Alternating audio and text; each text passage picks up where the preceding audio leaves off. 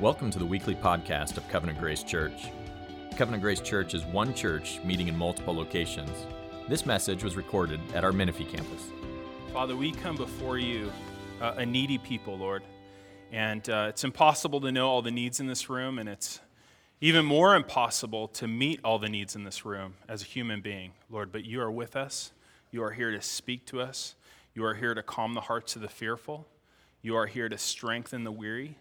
You are here, Lord, to speak to your children, to comfort your children, to empower your children, to embolden your children. Father, we pray that we would have fresh strength as we leave here from this place, knowing that we have met with the living God. Lord, give us that sense that we have heard from you, Lord. We pray this in Jesus' name. Amen. So, um, so we're in this uh, mixtape series, and it's a series in the Psalms where we're taking a bunch of kind of our favorite songs from the Psalms, mixing them all together, and doing it through the whole summer. And uh, last week we did Psalm 119, which is kind of a, a meditative psalm about God's word. This week, though, is a psalm, a song of fear. And I was just thinking, if you made a mixtape and gave it to a friend, how many songs would be on it that would be songs about fear? Not a real popular uh, type thing to think about. Well, King David wrote this, this song, this psalm, about a thousand years BC. And he wrote it about a time that was terrifying in his life, very terrifying time. You can see in the beginning of the psalm here in verse 1, he says, Give ear to my prayer, O God, and hide not yourself from the plea uh, for mercy. Attend to me and answer me. I'm restless and I complain and I moan because of the noise of the enemy because of the oppression of the wicked. For they drop trouble upon me, and in anger they bear a grudge against me. Uh, David's troubles are closing in on him, and what we're seeing here is we're seeing him spinning in fear and begging God for help. And uh, you might ask yourself, well, why is David so afraid? What's going on here? And we can determine from this psalm that David is hearing and seeing evidence of a revolution against him. Um, he's, he's seeing and hearing evidence of a mounting opposition that wants to overthrow him as king. And, um, and remember, this is 3,000 years ago. So when you're overthrown as the ruler, um, you don't get a government retirement plan, a free health care for life. There's no like peaceful transition of power. When you're ousted, you die. You die brutally. Um, you die disgracefully. Um, probably your family dies too. Okay? And so, this coup that he's seeing, this threat against him, is a, a, threat against his reign, against his life, and the lives of his family. And so, here we see David and he's just seeing all kinds of evidences of doom. Take a look at 9, uh, the second half of verse 9. He says, I see violence and strife in the city. Day and night they go around it on the walls. Iniquity and trouble are within it. Ruin is in its midst. Oppression and fraud do not depart from the marketplace. Guys, the walls of the city, which normally like stood for security, you'd think of it like the walls of Jerusalem and you'd feel comforted in it. It's your own home and it's safe. Those walls now were actually a sign of doom to him as he sees rebels and terrorists along the wall people that want to take him out. And so he sees this whole city takes on kind of this dark appearance. You can see he mentions the walls, he mentions within in the marketplace. Everywhere he sees signs of doom. This whole city is, is, seems to be turning against him overnight. He's wondering how long until the crowds will cry out for his death, right? And to add to this panic, there's the pain that he's been, it's been instigated by someone he thought was his friend. Take a look at verse uh, 12. He says, For it is not an enemy who taunts me, or I could bear it. It is not an adversary who deals insolently with me, or I could, I could hide from him. But it is you, a man, my equal, my companion, my familiar friend. We used to take sweet counsel together within God's house. We walked in the throng. You can see that he was betrayed by a close friend. Not just by a close friend, he was betrayed by somebody he thought was a brother in the Lord, right? And he's betrayed him. If you look at verse 20, he talks about this person again. He says, My companion stretched out his hand against his friends. He violated his covenant. His speech was smooth as butter, yet war was within his heart. His words were as soft as oil, and yet they were drawn swords. He's thinking, This guy that I thought was my friend has been out to kill me all along. He's a traitor, somebody I trusted. And now he doesn't know who he can trust, right? Like if his closest friend turned on him, who else is in on the conspiracy, right? He, it's making him suspicious. He has murmurs and reports and suspicions, and he doesn't know who to trust. Um, guys, when your enemy is clear, you send out troops and you squash them. That's what David's used to doing, right? But when, when you don't know who your enemy is, what do you do? You just wait. You wait for disaster to strike you. And that's what's happening with David. He's holed up in his palace, frozen in fear. Does he run? You know, or is he safer staying here? Who knows? His fears are closing in on him, his mind's spinning, his heart's racing. Can you relate? Can you relate to this? I mean, have you ever felt all your fears close in on you at once? Whether those fears were real or imagined. Because, guys, many of us have minds that are perfectly capable of manufacturing this kind of terror, this kind of dread, when there's very little threat that exists against us, aren't we? You're not an ancient king betrayed and facing death, but I bet you know what it's like to feel like a city under siege. Eh, do you know what David's feeling like here? Have you felt it? Have you felt the restlessness and the moaning in verse 2? He says, I'm restless in my complaint and I moan. You know, you can't sleep, you toss and you turn at night. Have you felt the burdens piling on you, like verse 3? He says, They drop trouble upon me. The images of like his enemies are drop one rock on him, and then another rock on him, and then another rock. The burdens mount and mount, more and more fear upon him. I'll tell you guys, most mornings I wake up tempted to fear. And it's weird. You'll have a fear, and then your mind will look for reasons for it. I'm afraid. I wonder why. And then you go through a list, right? And you can easily find a list. Those aren't the real reasons. You're, you were already afraid. And, um, and I feel like when I wake up in the morning, my fears are all lined up next to the bed, and they're like, He's awake. Get him. You know, like they're just waiting for me to wake up and they want to just all jump on me. It's like those rocks he's talking about piling on him. Have you felt the pounding heart and the terror in verse 4? My heart is within, in anguish within me, and terrors of death have come upon me. Have you felt that? Have you felt that pounding heart? Have you felt that tightening chest? Have you felt that shortness of breath? You know, because after your mind's been spinning long enough, right, and you're circling the drain of anxiety, eventually your body wants to get on on too, right? And you have that burst of adrenaline, and you have the. I, I remember the first time, um, you know, the first panic attack I had was in it was in uh, Lake Tahoe, and we were up there for a vet conference. It was probably like 15 years ago or so, and um, I thought I was having a heart attack because you have that like tightening the chest and you know a little difficulty breathing and there's a pressure on your chest right and i'm like i'm having a heart attack and then my next thought was like let's not tell Tosh, let me not tell my wife, you know? Because I'm like, she's having a nice time, you know? I don't want to ruin it by a trip to the ER, right? Uh, but the real reason was, guys, is I'm deathly afraid of hospitals. So you've got this like this fear of the heart attack, worried with the hospital thing, and so there I am, just kind of sitting through it, going like, I'm probably gonna die, but she's having a nice time. She probably wasn't having a nice time. Um, Speaking of fear and trembling, guys, I do think there's times when it's appropriate for Christians to use medication for anxiety attacks. I think that's important for you to know. Um, I won't tell you when those appropriate times are because I'm not that kind of doctor, right? I'm a horse vet. I'm not like that kind of doctor. But years ago, we had a friend, we still have a really close friend that was having some anxiety attacks, and Tasha and I went to go visit her. And she always seemed to have them right after she would, uh, she'd have a child, and then when she went to wean the child, for whatever reason, panic would start happening and anxiety and all these things. And this is a woman that was reading the Bible and she's praying and she's doing all those things, right? But this anxiety, it's something chemical, right? It had to do with her weaning her children. And so we went over there, and I was kind of at that time, I was like, well, you know, Christians should never need medications and blah, blah, blah. And I see her in a fetal position, trembling on the, on the floor. I wouldn't leave an animal like that. I certainly wouldn't leave a precious human being like that. So there are times that it is needed. Um, have you ever felt the need to escape? Look at verse 6. He says, I will say, Oh, that I had wings like a dove. I would fly away and be at rest. Yes, I would wander far away. I would lodge in the wilderness. I would hurry to find a shelter from the raging wind and tempest. You ever that, that feeling? You know, that, that anxiety, it's fight or flight. You don't really know what to fight. There's not really like a clear enemy to fight against, and so it's run, right? And that's the situation for David here. Have you ever been able to see impending doom everywhere? This one relates to me. Verse 10, he talks about the city and he's like, Day and night, I see them going over the walls. I see trouble within the city. I see ruin in its midst, oppression and violence in the marketplace. Everywhere he looks, and it's day and night, he's seeing more and more reasons to be fearful, more and more things that produce anxiety, and it's exhausting.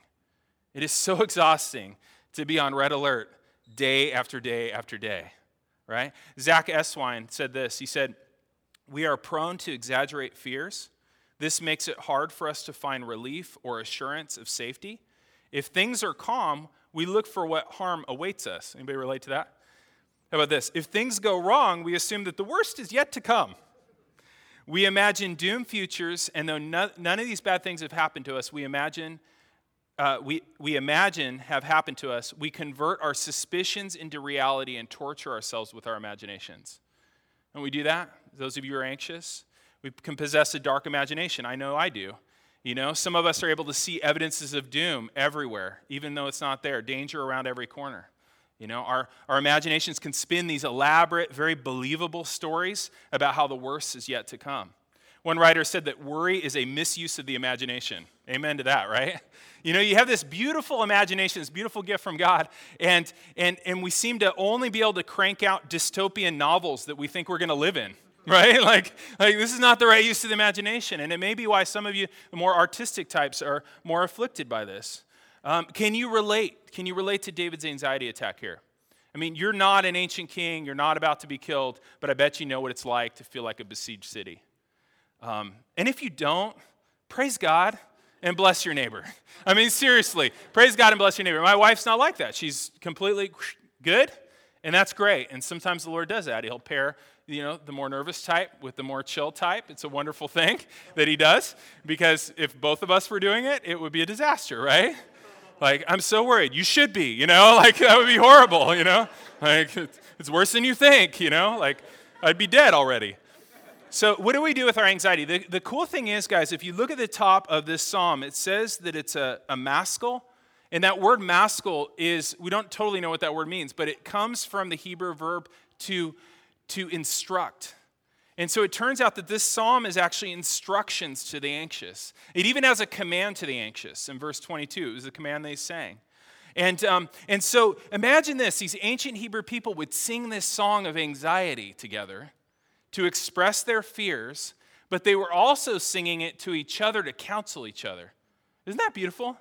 I just love that. I just love that they would, they would sing this song to counsel the fearful among them. And I want to be a community like that. I want us to be a community like that. Community of people are willing to sit with somebody that's anxious and not just tell them the truth, but maybe sing them the truth, right? And stand with them when they're afraid. And so this is a counseling song. Isn't that neat? It's a counseling song. And it's just one piece of the help that the Bible has about anxiety. I mean, learning to live without fear is a process. And I will tell you, like, uh, I feel much freer than I did years ago. The Lord does work through our fears. He does gradually. It's a part of discipleship, learning to do everything that Jesus has commanded. One of the things He's commanded us not to be afraid. It's something we can learn to do over time. This is just one piece of it. Um, like I said, I feel freer, but I could be sucked back in it if I'm not vigilant. I could easily get sucked back into that situation. Um, the Bible's rich in resources for the fearful. I really like this book called Running Scared by Ed Welch. It was like two bucks on Kindle the other day. It might still be. But Running Scared by Ed Welch is really good. And what it'll do is it'll take you through the major passages on anxiety and, um, and, and help you kind of dig into those. Where's the command in here, though? There's one command in this uh, psalm. Do you guys see where it is? It's verse 22. It's the one they sang. It says, Cast your burdens on the Lord. So you can imagine the, the ancient Hebrew people, and they're singing, and they're singing to the fearful among them. They're singing, Cast your burdens on the Lord. Isn't that cool? Cast your burdens on the Lord. And you see there's a promise here, too. Do you see it? And He will sustain you, and He will never permit the righteous to, to be moved or to fall. Um, let me ask you something before we tr- start. Does that sound trite to you? Does it sound trite to you to say to an anxious person, Cast your burdens on the Lord, and he will sustain you, and he will never let the righteous be moved? I know there's some cynical Christians that'll say, Oh, okay, you're just going to tell me to pray. Like I need something else. They act like this is something kind of a trite thing to say. But if you think this is trite, think about the person that's giving you this counsel a man who's hunted for his life Okay? This isn't a guy that's chilling somewhere on the beach and he says, Hey, brother, you know, just cast your cares on the Lord. No, this is a guy who has cast his cares on the Lord when being hunted for his life. It wasn't trite to him, it shouldn't be trite to you. And when David does finally cast his burdens on the Lord, it's the turning point of the psalm. Look at verse 16. He lists all these problems, and then what does he say? Verse 16, But I call to the Lord. You got to imagine that the forces of darkness at that moment were like, no, he's calling out to the Lord. You know, I'm convinced that, that they do that when you call out to the Lord.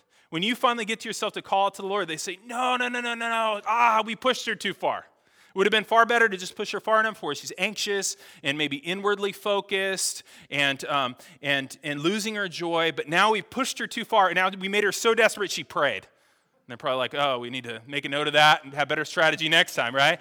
But that's, that's what, um, when, when we're really coming to anxiety, that's what we need to do is cast our burdens on the Lord. And what does it sound like to call out to the Lord? Guys, I think it's super helpful in here that we get to hear his prayers.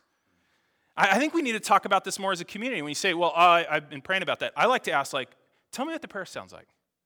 I, I want to hear what your prayer sounds like because we don't naturally know how to pray. We have to teach each other how to pray. And there's a wealth of prayers in Scripture, and I love this one here, guys. I love what it says. Sometimes when I'm anxious, I'll actually pray this exact section from four to eight. You know, when I'm spinning in anxiety, it gives me a template. Imagine this next time you're fearful. Maybe it's tomorrow morning. You wake up and your heart's racing and you pray this My heart is in anguish within me, Father. The terrors of death have fallen upon me. Fear and trembling have come upon me. Horror overwhelms me. Oh, that I had wings like a dove. I just want to escape from this. You know, can you imagine praying that? Imagine how helpful that is? It's super helpful, guys. It's been so helpful to me. It communicates my fear so well. Try it. Do it out loud if you can. Out loud, it's super powerful. Um, now, before I talk about, you know, exactly how David casts his cares on the Lord, I think modern readers will have a little issue with how he does it here. Um, you guys might have noticed uh, what David asked for. He asked for God to kill his enemies, okay? And um, I think for some of you, when you're reading that, you're like, ooh, you know, like it was going so well. And then verse 9. He says in verse 9, Destroy, O Lord, their divided tongues. In 15, he says, Let death steal over them. Let them go down to Sheol alive, for evil is in their dwelling place and in their hearts. That uh, death steal over them, it means um, have death take them by surprise.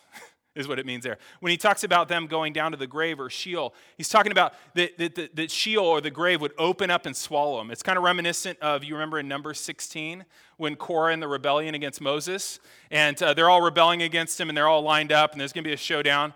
And, and, and the Lord says to Moses, Hey, Moses, um, back up a little bit.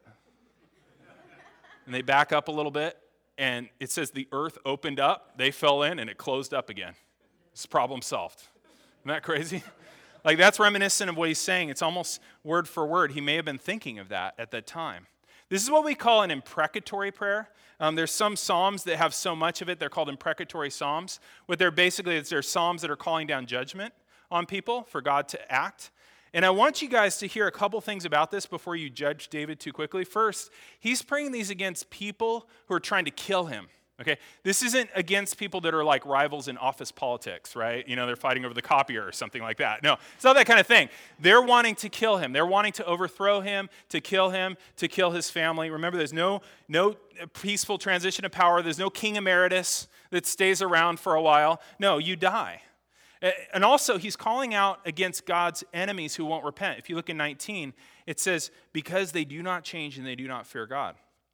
And so he's calling out to God to save his life by killing his enemies. If you look in 23, it says, But you, O Lord, will cast them down into the pit of destruction. Men of blood and treachery shall not live out half their days, but I will trust in you. And so, guys, if you are a king, God's king, and you are going to be overthrown by violent people who want to kill you, I don't think this is a bad prayer to pray. I'm just going to go out there and just say that. I think you could totally pray this prayer. But see, we aren't in that situation, guys. We aren't in a situation where we have enemies who say, Take them out, Lord, right? Like, so when you're sitting, it sounds really strange when you're sitting in a peaceful morning at Starbucks and you get to verse 15, you know, let death steal them over, let them go down to Sheol alive. You're thinking to yourself, like, oh, so how do I apply this? I do I pray this against my boss or my ex or the guy on the freeway? It's like, and so we're tempted to think like, oh, David, don't be such a savage. You know you're supposed to forgive him and do something nice for him. That's what Jesus taught, you know? That's what we're tempted to think, guys. But if you were in this situation, I hope none of us ever are, let's imagine ISIS is taking over your neighborhood. This would seem like a very thing, natural thing to pray. You know, it would be very natural to pray, Lord, take them out, even while you desire them to repent and you desire their salvation, and you would extend them some kindness if you were able to, but um, it would be a reasonable thing to pray. Um, but we live in a totally different context, right? We live in, and so our prayers of deliverance sound different they should sound different. if yours sound exactly like this, you know, you might be doing it wrong, okay? right now. Um, so, but we can pray these imprecatory prayers against the forces of darkness, right? Somebody once asked me, like, you know, is it okay to hate the devil? Yes, you know, it is okay to hate the devil. He's totally hateable. Um, the forces of darkness is something you can pray against them. This is something you can pray against your fears. I've often inserted into the area where it's enemies, I've inserted things that I'm afraid of, you know? Um, Lord, swallow up and destroy my fears, right? And when you do, you're going to be trusting in the same God that David trusted in and for the same reasons. In 19, he gives the reason God will give ear and humble them. And then listen to his reason He who is enthroned from of old. Isn't that cool? Because he knows, King David knows that there is a king the Lord, who can never be dethroned by his enemies. Because I don't know what's going to happen to me, but there's a king. He's the king of the universe, the Lord, and he'll never be dethroned by his enemies. And he's a king that's in control of your future, and he's a king that will work all things for your good. And so that's who we cast our burdens on, on the Lord. Um, how do we practically do that? I think first thing, confess your fears.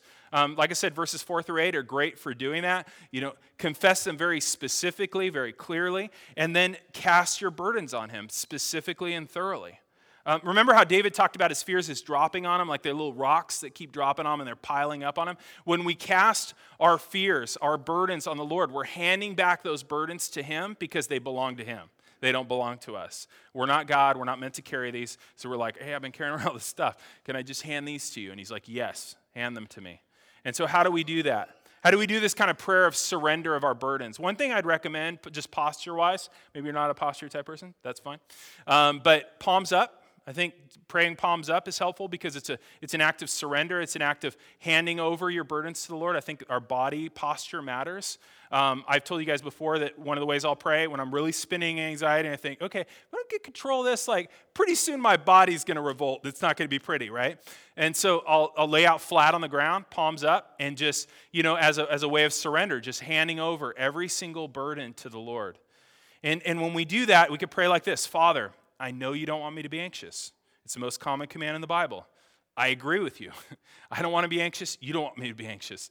Father, I hand over these fears to you. I want to hand over my fears about my family, be real specific, uh, my health, um, two things with the health. I mean, health can cause great anxiety, but also anxious people tend to be hypochondriacs. I mean, I know that for myself, that it's something that, you know, I always have something wrong with me that's not really wrong with me. And so handing over health, whether they're real or imagined, your work, your, your church, concerns you have for your church, concerns you have for the burdens of other people. Like, as Christians, we bear the burdens of each other, right? As we pray for each other, we need to hand those to the Lord. Those aren't for us to carry alone. Uh, burdens, fears about your country. I think a lot of people have those right now, handing those over. Finances, maybe there's a bill you can't pay, a house repair issue, uh, some, some, bill, some car problem, right? Or your future, or just fears about, will things ever come together for me? Am I stuck this way? And then I'll often pray this Father, give me your peace. Because you're united with Christ if you're a believer. And if you're united with Christ, He can actually give you His peace. You know, like a vine in the branches, he can give you his peace. So give me your peace, Lord. Because I'm positive the Lord is not worried about this. Whatever it is, he is not worried about this at all. He's got no worries, right? He's got no worries because he reigns and he's already figured out how all these plot lines come together for his ultimate glory and my ultimate happiness. Like he already worked it all out. The, the author of the story that's already written the whole story doesn't worry as it goes through, right? He sees how it's going to play out. And so I, I pray, Father, give me your peace. You're reigning on your throne. You've already worked all these things out. Um, you know how it's all going to resolve. And then I'll pray often too. I'm leaving all these things in your hands. And when I try to pick them up again, because that's what we do, right? We pray, we hand all our burdens off to the Lord, and then we're like, oh, I forgot to pick that up, you know? Like, no, no, no, no. Or more ones drop on us. I pray, Lord, remind me, show me. Because in the beginning, when you're fighting anxiety, you don't realize how many things you're carrying around, right? So God needs to show you that. So I pray, show me those things that I'm carrying around uh, and then repeat if necessary.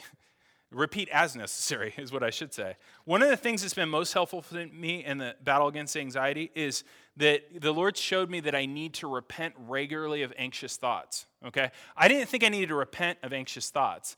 I mean, not the way that you realize, like, you know, you need to repent of bitter thoughts. You know, you need to repent of anger. You know, you need to repent of lust. You know, you need to repent of covetousness. They're, they're obviously foreign, but when you're an anxious person, those are not obviously foreign things. They, become almost the background noise of your heart, the kind of the white noise, you know, that you, that you don't notice. And so um, once I started practicing, you know, repentance of anxious thoughts, I could spot them easier. I could see them more as foreign, that they didn't belong there. And so, and, and, the cool thing is, guys, if you do that, if you cast your burdens on the Lord regularly, you could develop a reflex of the heart. Fear comes, boom, prayer. Fear comes, boom, prayer. Fear comes, cast them on the Lord. Wouldn't it be cool to have a reflex that was quick like that?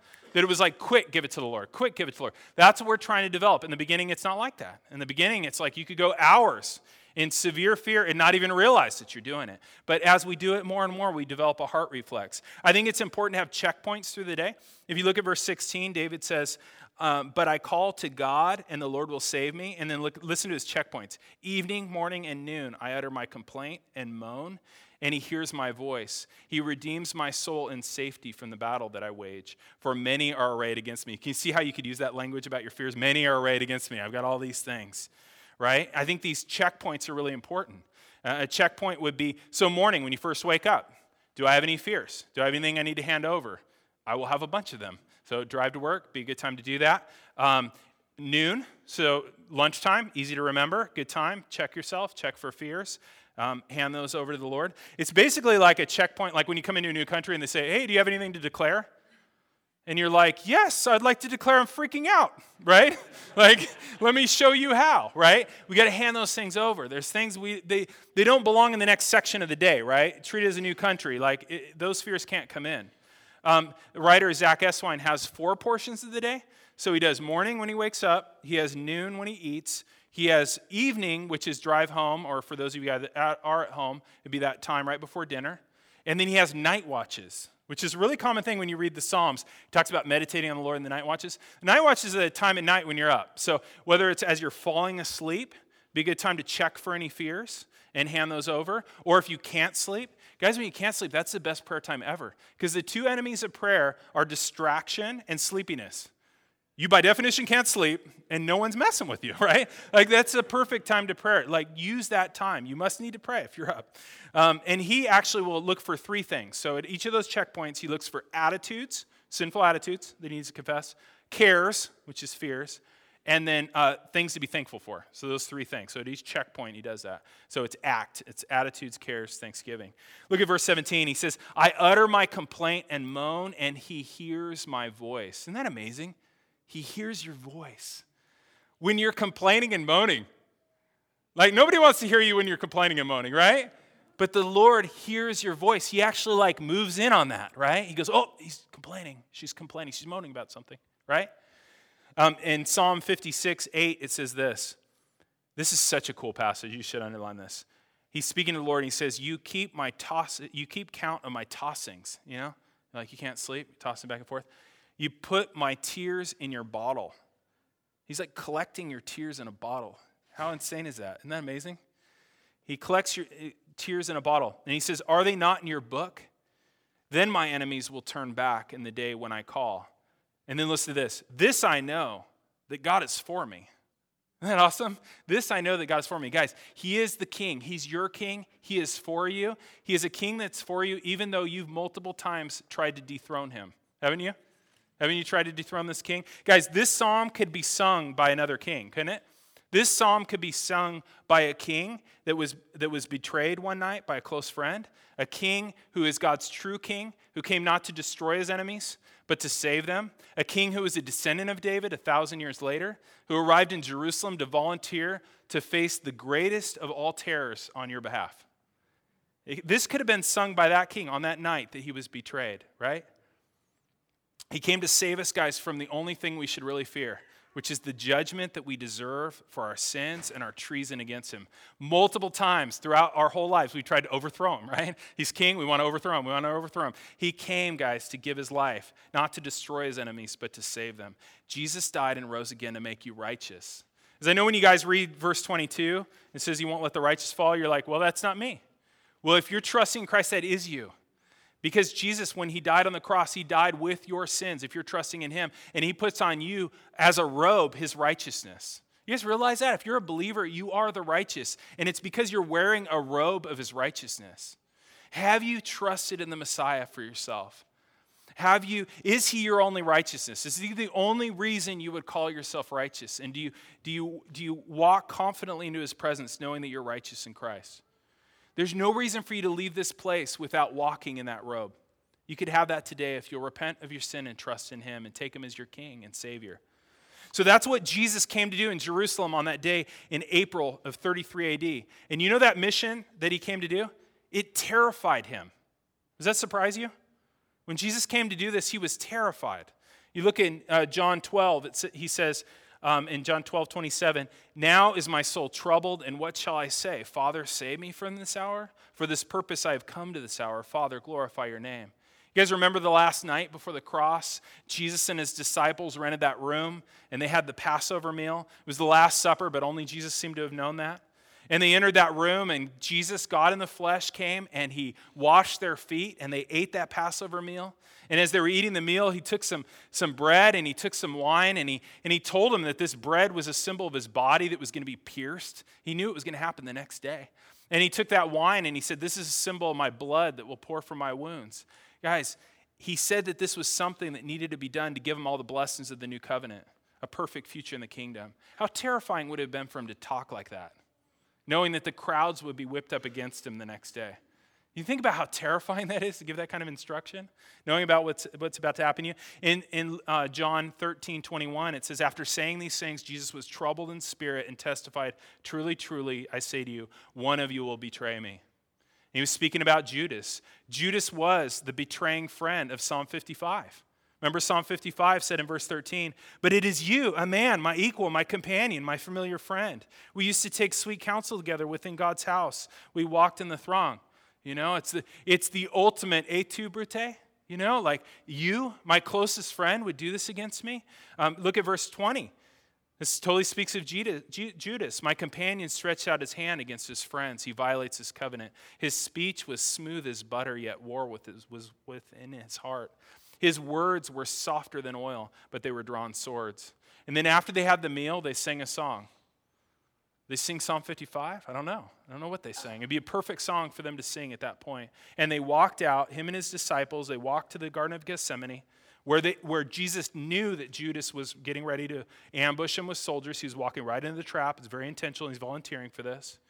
The first century historian Josephus said that during Passover week, as much as like a quarter million uh, Passover lambs would be sacrificed. And as there was, can you imagine? Quarter of a million sheep being killed all in one temple? What a mess, right? And that blood, that blood would pour out the back of the temple and it would come down through the, the Kidron Brook, a brook that kind of, you know, just went into the brook. And I bring that up because that night, that was the same brook that Jesus and his disciples had to cross. They had to cross that brook full of blood on the way to Gethsemane. And under a full moon, and Passover is always a full moon, under a full moon, Jesus would have seen that blood, and it would have been a reminder of what was coming next. Imagine the terror. Matthew says that Jesus went to the place called Gethsemane. And there he said he was sorrowful and troubled, and he fell on his face and prayed and said, My Father, if it is possible, let this cup pass from me. Nevertheless, not my will, but yours. And again, a second and a third time, he kept saying, My Father, if it, is, if it cannot pass unless I drink it, your will be done. And eventually he rises and he tells his disciples, See, the hour is at hand, and the Son of Man is betrayed into the hands of sinners. And then listen to this Rise, let us go. See, my betrayer is at hand. Isn't that amazing?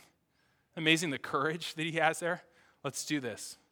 Right? The, the writer of Hebrews says about this time, he says, In the days of his flesh, Jesus offered up prayers and supplications with loud cries and tears to him who was able to save him from death. And he was heard because of his reverence. And you think, that's weird. He was heard? You know, he died, right? Jesus was heard. He did die, and he was heard. Because you see, Jesus' enemies, their intention was to dethrone him as king. They wanted to use the cross as a way to dethrone Jesus.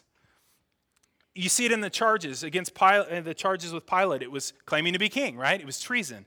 You see it with the way the soldiers mocked him. They put purple on him and a crown of thorns and a scepter, and they bowed down. They're mocking him as king, right? It's a coup, right? It's a rebellion against the king of the universe. And then they put a plaque over him that mocked him, saying, King of the Jews. This guy's was a coup against the against the true king. They tried to dethrone Jesus by crucifixion. But you know what they did? They accidentally enthroned him by doing this. Jesus said that would happen. In Luke 12, he said, When I'm lifted up to the earth, and he was talking about the cross, he said, I will draw all people to myself. He knew that that was his way of victory. He knew that was his way of defeating darkness and sin and death and all those things. They wanted to dethrone him, but they ended up enthroning him by mistake. And that's what kept him going. I mean, he knew this. He knew that his father would vindicate him, he knew that his father would sustain him and never let him fall. And so God works this like shocking reversal, right? He works this shocking reversal for Jesus in enthroning him through the cross. And guys, he'll work a shocking reversal for you too. He will sustain you. He will never allow you to fall in a way that doesn't lead to ultimate glory and joy for you. You realize that? There's no way that He will let you fall in a way that doesn't lead to ultimate, ultimately to glory and joy. The Father did this through the cross. He'll do it for you. He may do it through very severe afflictions. Like that's how He does it sometimes, but He will sustain you. He will never let you fall. It will be a real sustaining and a real not falling. Um, some of you know uh, knew my cousin Emily. She died just a couple years ago, and it was from a, like a rare form of adrenal cancer. And, um, and she, she was only in her 30s. And I can tell you through the whole battle with cancer, she did what this verse says. She, she cast her burdens on the Lord. And I'll tell you what, the Lord did sustain her, and the Lord never let her fall. If you watched her life and you watched what she went through and you watched how she took it and how she glorified God through it and was a blessing to so many people, the Lord sustained her and never let her fall. And you know, the Lord is working a shocking reversal for her. He's planning a shocking reversal for her that's going to make all the things she suffered totally worth it. In the resurrection and the kingdom and the world to follow, that reversal is going to be so worth it. None of us will look back on the pains of this life and feel like we were cheated at all We'll feel like it was all worth it. Guys, no matter what your troubles, the Lord reigns as king, and he will make all those things you fear, he'll make them serve you for your ultimate good. They have to. He's king. They have to do what he says. Um, the 18th century poet and hymn writer and abolitionist William Cowper um, he was a, a guy who, I love his life. It was brutal, beautiful life.